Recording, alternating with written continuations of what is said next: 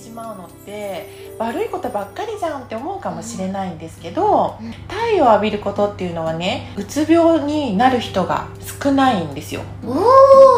だから悪いことばかりじゃないのね素敵ですねあじゃあうつ病と日光浴とかって関係あるんですかそう実はねこの日光浴とかっていうのは、はいえっとね、ビタミン D が作られるって言われていて D! そう、D なんで反応したの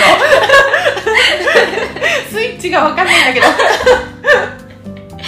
一つははい幸せホルモンっていうオキシトシンっていうものが分泌されるって言われているのおおオキシトシンそうオキシトシン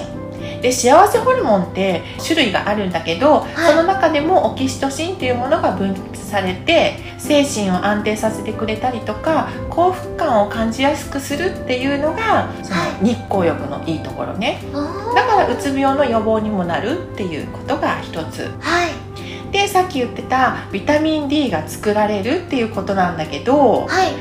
そうえービタミン D ってどんな効果があるんですかうん、ビタミン D ってね、うん、実は食べ物から10%しか吸収されないのはあとの90%は日光から吸収されるものなのねあ日光様生活習慣病っていうものを起こす人っていうのはビタミン D が足りないって言われているんだよねあそうなんですねそうでねところでちょっと話は変わるんだけどはいな日焼けサロンで肌を焼くのと日光で日焼けあじゃあ、うん、と肌を焼くの違いってなんだか知ってる、えー、なんでしょう暗いところで焼くか、うん明るいところで焼くかえっとねマシーンも一応ね明るいんだよねそうなの一応光を浴びてるから 暗い光は特にないのでそう一応そう実はねえっと二十歳の時にはい日焼けサロンでバイトしててえ真っ黒だったのそうなんですかそう日光の光と日焼けサロンの光っていうのは何が違うのかなって調べた時にはい日焼けサロンではそのビタミン D がね作られないっていうことが分かっていてはいっ